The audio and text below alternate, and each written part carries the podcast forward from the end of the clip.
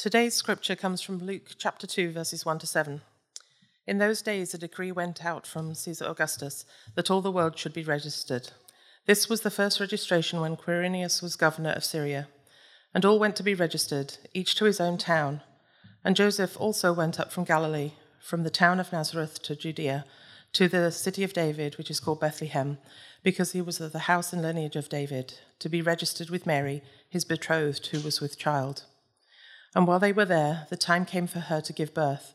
And she gave birth to her firstborn son, and wrapped him in swaddling clothes, and laid him in a manger, because there was no place for them in the inn. You may be seated. Thank you. As you're seated, let me pray for us. Um, Lord, the season of Advent is upon us as we've already sung and we've already prayed, and we are now hearing read in the text the celebration of the birth of Jesus and the, the preparation of our celebration of the birth of Jesus. And we just ask you, Lord, that you would stir within us that longing for you. That, God, we would take our eyes off of all the distractions around us, all the things happening in life and the world, that we might just focus them upon you. And that in focusing them on you, God, that, that we might live lives that would glorify you in every way. And we pray this in Jesus' name. Amen. Well, Christ is coming, and Christ has come, and Christ is going to come again. This is the message of Advent. Uh, Advent is a four week season in the church calendar that we walk through on an annual basis. It prepares us for Christmas, where we celebrate the birth of Jesus. And so during Advent, we look back at the first arrival. That's what Advent means arrival or coming. We look back at the first arrival of Jesus in his miraculous birth, and then we look forward to the promised second arrival of Jesus when he returns in power and glory. And, and during the season of Advent, this is when we take hold and, and I really think feel. Sometimes we become painfully aware of how we feel that we're living in the messiness of the in between of those two advents. The arrival of Jesus, who came to save, and the full realization of that at the end of the age when he returns. We dwell in the tension in the in between time. And Advent is then God's annual stubborn reminder that the world is not as it should be. But it's also a reminder that things are not yet what they are promised to one day be. And so we, we live in the tension of those two things. Advent does prepare us. It is preparatory in that sense. It readies us to receive the fullness of Christmas as we celebrate the birth of the incarnation of Jesus on December 25th each year. So, over the next four weeks, this is what we're going to do in our Advent series. We're going to walk through Luke chapter 2, part of it. We're going to look today, as you've already heard read, at the story of Jesus' birth. Next week, we're going to look at responses that we have to Jesus' birth. And then in weeks three and four, we're going to look at a man and then a woman who, in the text, are people who had been waiting for Jesus' birth. We're going to allow this season to prepare us to celebrate Christmas rightly. We'll conclude Advent then together with three candlelight services, as you already heard, on Christmas Eve. So, as we begin this season of Advent in Luke's gospel, I just want to show you how I believe the birth of Jesus gives us confidence that number one, God is in control, and number two, God can be trusted.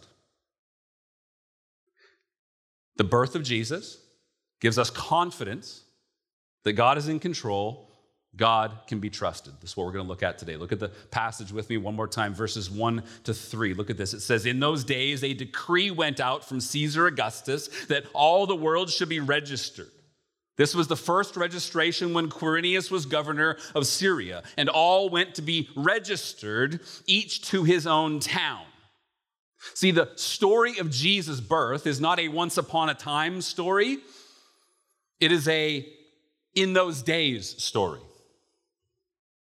In those days, in that part of the world, in the part of the world that Mary and Joseph were in, they were ruled by the Roman Empire that was being led by a guy named Caesar Augustus. And basically, when you are one of the occupied territories of the Roman Empire and Caesar Augustus said jump, your response was how high? Because if you did not say how high, then the Roman army would come in and crush you. So when they say, everybody go get registered in your hometown, people start to move along. They talk about that season of time, the great peace of the Roman Empire. It, there was a great peace in the Roman Empire. It was just peace that came militarily. It was peace that came by the sword. If you stepped out of line, you got knocked back in militarily. So when everybody says, when they say go get registered in your place of origin, your hometown, your ancestral home, everybody goes. Verse 4 says, And Joseph went up from Galilee to, or from the town of Nazareth to Judea, to the city of David, which is called Bethlehem, because he was of the house and lineage of David, to be registered with Mary, his betrothed, who was with child. And Mary and Joseph leave the town of Nazareth in the region of Galilee, and they travel to Bethlehem in the region of Judea, because that's Joseph's ancestral home. And that's where you had to go to get registered. And you ask the question, why did they have to go get registered? Well, because they understood, just like my late grandfather, that if they don't know who you are and they don't know where you live, they can't tax you.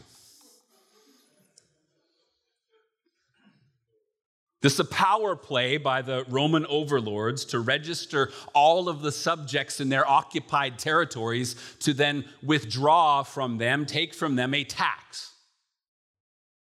You've got to understand it. You actually have to feel this with me. It would have seemed like every little bit of your life is being controlled and micromanaged by the Roman Empire. In a life that is full of daily reminders and even impositions, this is just another reminder that Caesar is Lord. It's another reminder that they are subjects of an occupying power that they live in occupied territory, that they are not free, that their life is not their own, that they are, yes, free to worship God, but that functionally it is Caesar Augustus who rules the world. You've got to feel that. See, we live here, it's free. You've got to imagine what it feels like when you believe that there's another empire micromanaging your every move. The phrase of the day throughout the whole of the Roman Empire was Caesar is Lord. There was some divinity ascribed to Caesar. He was at times called the Son of God. He was at times said to rule all the earth. He was at times said to be the Savior of the whole world. Caesar is Lord. Feel that. You need to feel that in the text. Now, Joseph and Mary were poor, which meant they likely made the 140, 150 kilometer trip from Nazareth to Bethlehem on foot. And the crazy thing is, Mary is basically full time at this point, or full term at this point. So once they get there, she has the baby. Verse 6.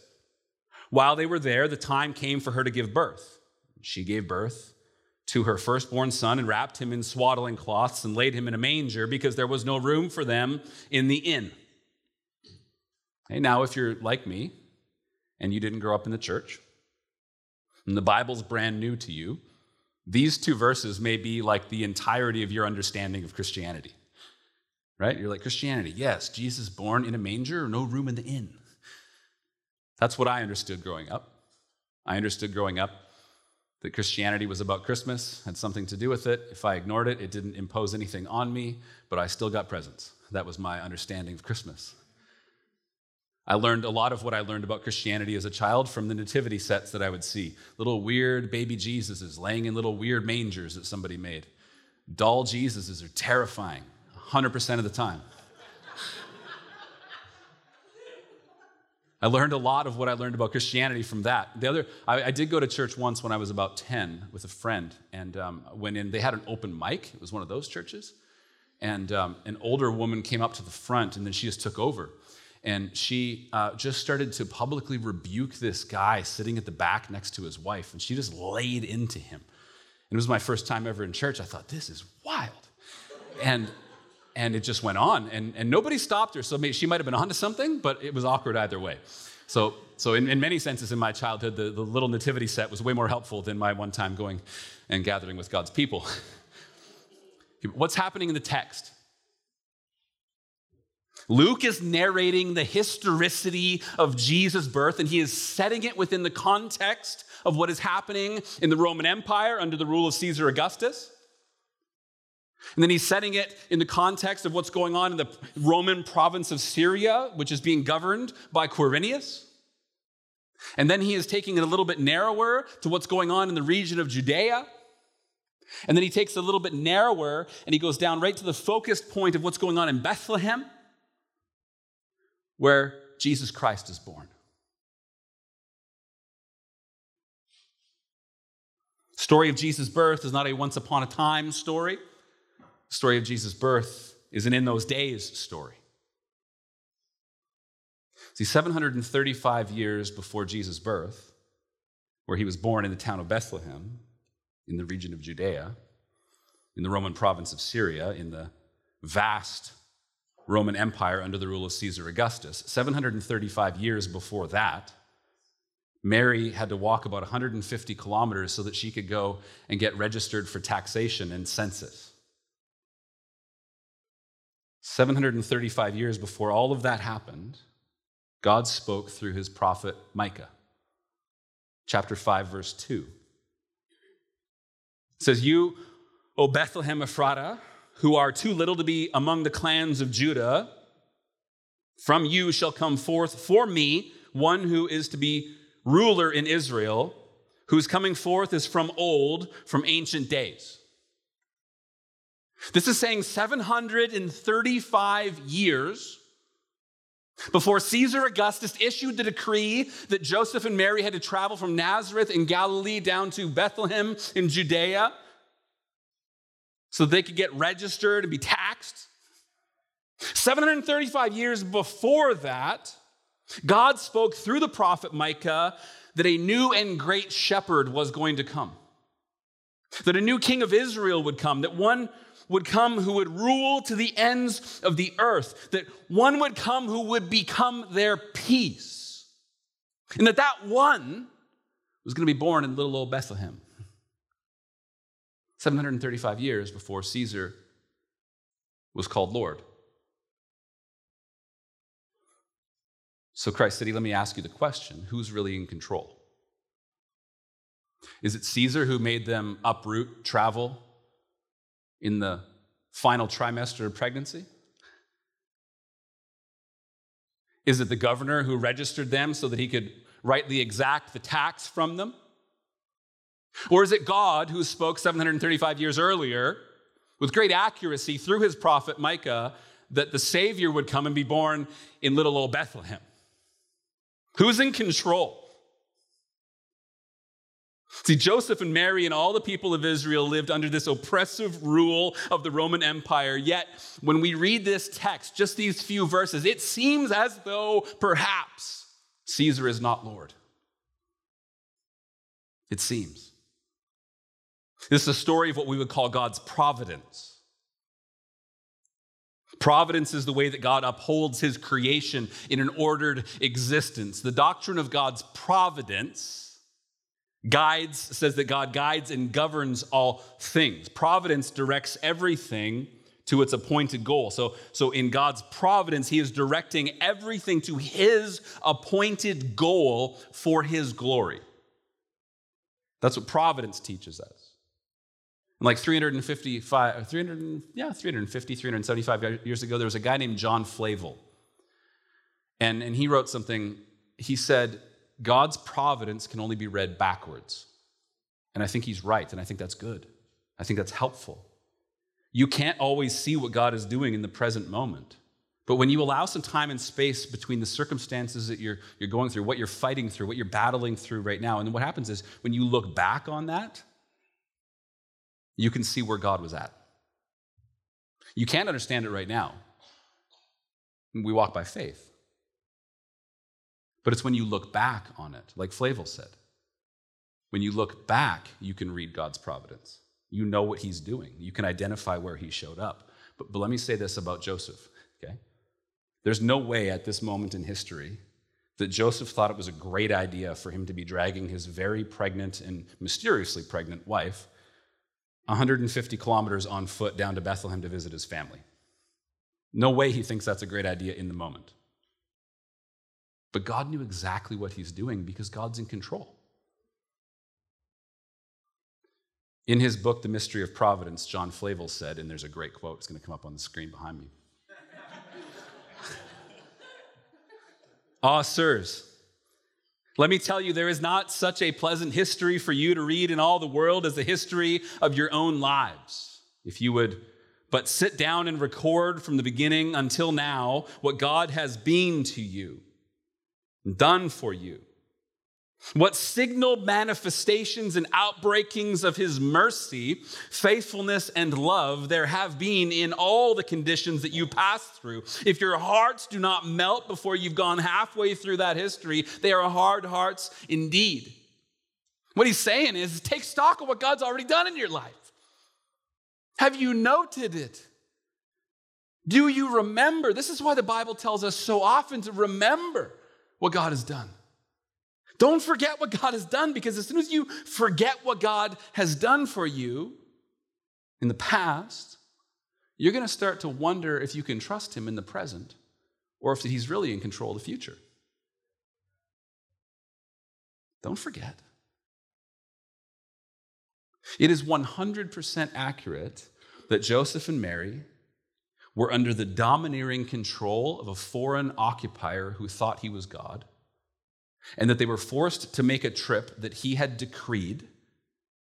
It's 100% accurate that that is true. But I also want you to see that it is a greater truth, and it is also 100% accurate to say that they were always under the divine care of a God who was bringing about his salvation through their difficult circumstances. They're both simultaneously true.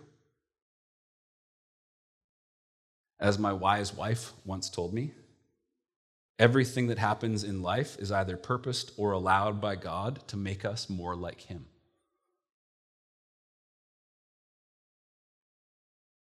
You might wonder why you feel like you're on a 150 kilometer death march into the certainty of oppression and taxation. But Christ City, don't lose heart. God's in control. God might just be on the verge of doing something wonderful in your life that you will not understand until later, years down the road, you look back on it.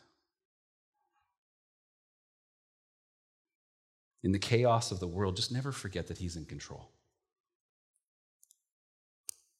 The birth of Jesus gives us the confidence, number one, that God is in control, and number two, that God can be trusted.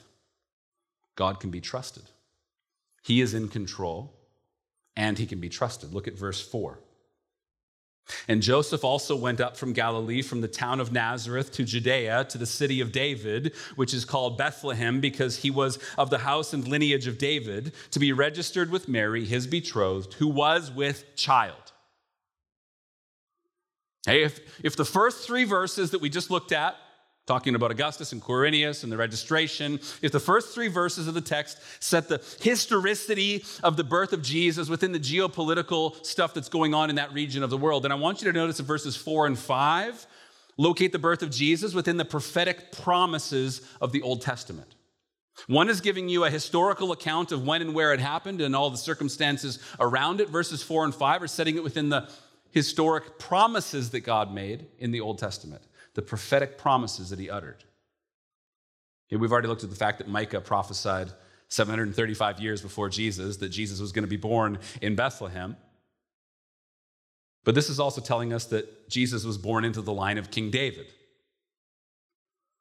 First chapter of, of, Luke's gospel tells us the story of the angel Gabriel coming and speaking to Mary, saying, you know, You've found favor with God.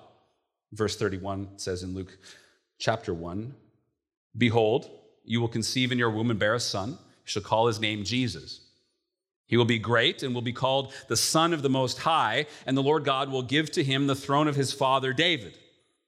And he will reign over the house of Jacob forever, and of his kingdom there will be no end.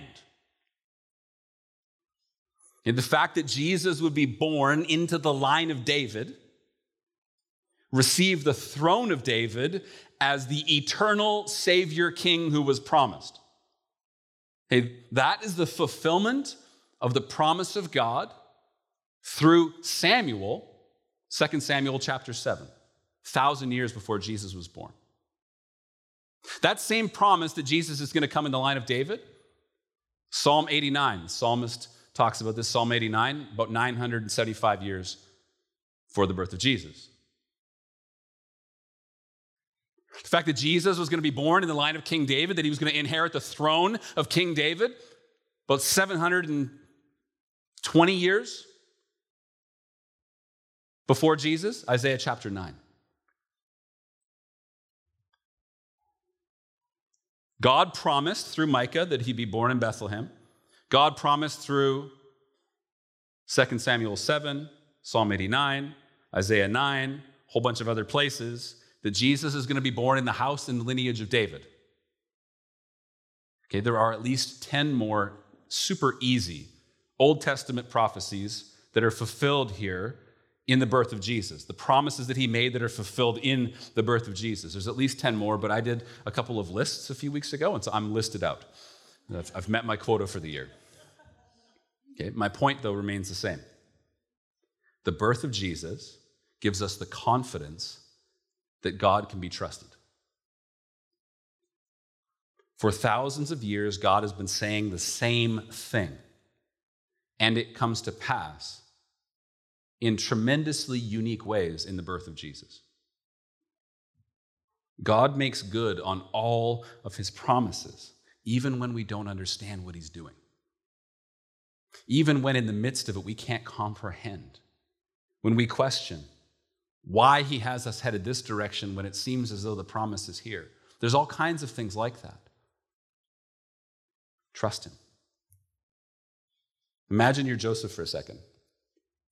You've just traveled 150 kilometers from Nazareth in Galilee down to Bethlehem in Judea. Probably haven't seen your family in quite a long time because 150 kilometers by land is a fairly lengthy trip. You've got your wife to be alongside you. She's mysteriously pregnant. You're not the dad. You've not consummated the marriage yet. She is your betrothed. Right? You get down to dinner with your family, and Uncle Larry just looks at you like, mm hmm. hey, you thought your family gatherings were interesting. Imagine how that felt. You can trust God because he is who he says he is. You can trust God to be who he says he is and to do what he's promised to do because he has an entirely unblemished record of faithfulness. He is faithful. It's how you define his nature and character. He is faithful. He is the faithful one. You can trust him even when you don't understand what's going on. Jerry Bridges said God's plan and his ways of working out his plan are frequently beyond our ability to fathom and understand. We must learn to trust when we don't understand. Birth of Jesus gives us confidence that God is in control and that God can be trusted. But what if you are having a hard time believing that right now? What if you've heard everything I've just said about trusting God, and for you today that does not seem like good news? It seems like a very handsome preacher. just seems like a preacher piling on to the pain that you came in with. The weight of that doubt that you feel. I go, you can trust that God is in control. Look at this. Jesus' birth shows us that. You can trust that God's going to make good on all of his promises. Because look, look at the promises that he's making good on in the birth of Jesus. God's in control. You can trust him. And for you, that feels like sandbags placed on your shoulders when you're trying to swim. I'm already drowning, and I show up on a Sunday, the first Sunday of Advent, and I get told that he's in control and I can trust him. And everyone around me seems to think that's awesome. But I'm just sitting here behind my mask going, uh uh-uh. uh It's difficult.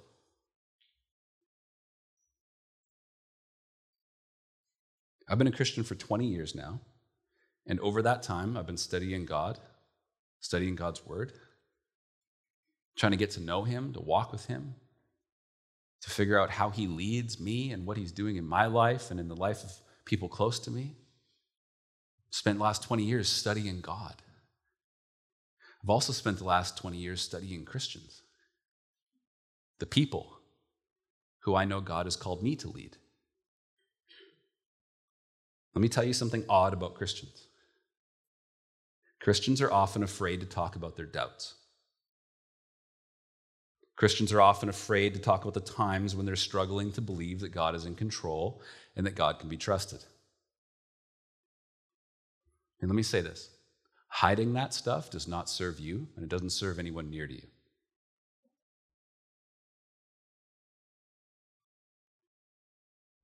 Hiding your doubts does not stop you or anyone else from doubting. Suppressing your doubts communicates with unintended consequence that doubt is something that you should be ashamed about. So you hide it, you stuff it back down. You show up on a Sunday, you lift your hands, and you go, I just love it. God's in control, and I can trust him. And inside you're going like, but I'm not sure I'm going to make it out this front door.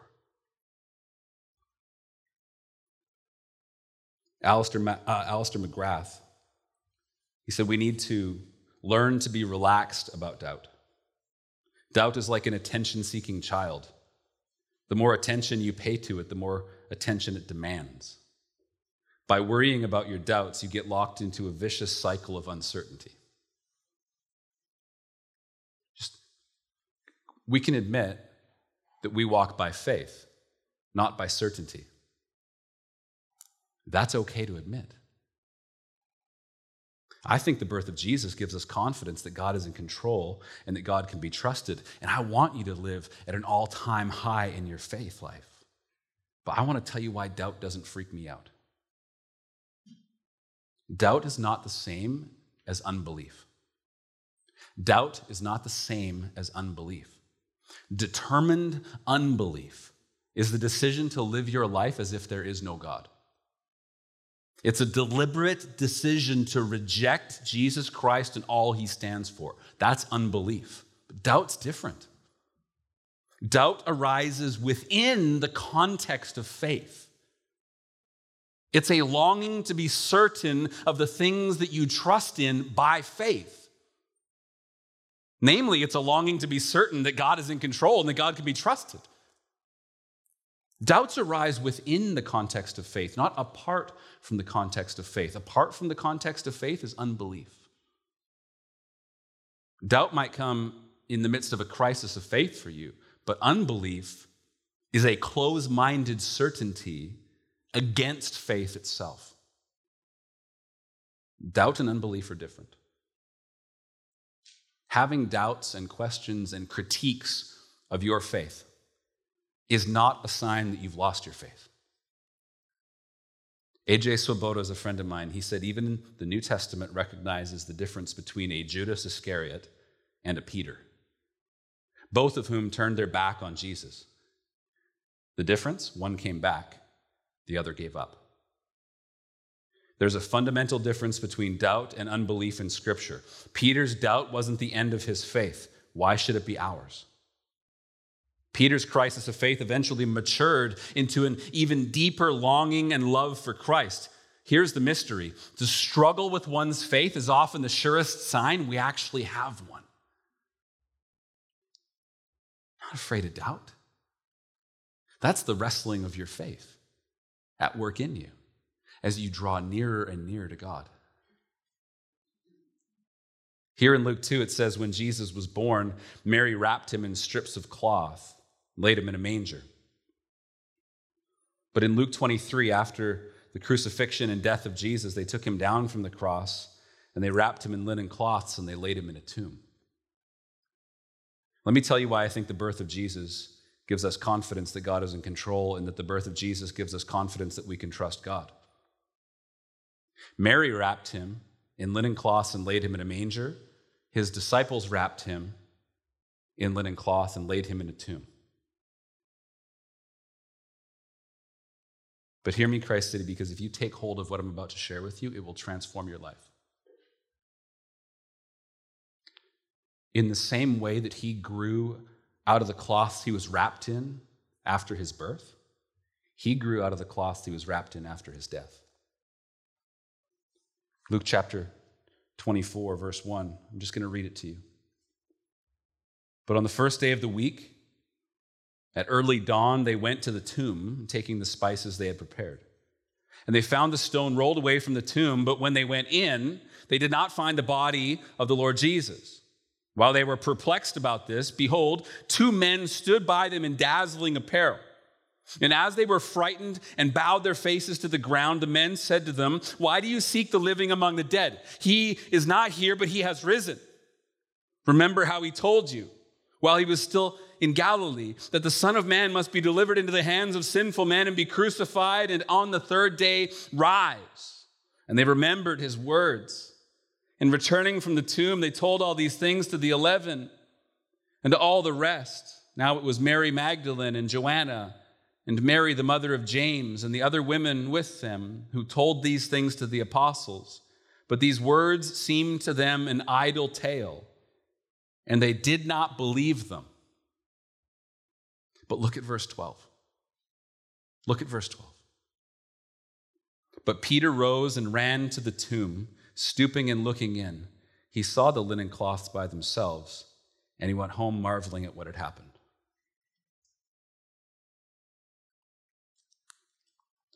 Mary took Jesus after his birth, wrapped him in swaddling cloths, laid him in a manger. After Jesus Christ died for our sin upon the cross of Calvary, his body was taken down and wrapped in a linen cloth, and he was laid in a tomb. The swaddling cloths and the manger, when he was a baby, could not hold him, and neither could death or the grave. Jesus is Lord, Caesar is not. Jesus Christ, born, laid in a manger, lived, crucified, dead, buried. Jesus Christ is risen. Jesus is Lord, Caesar's not. God is in control, and you can trust him.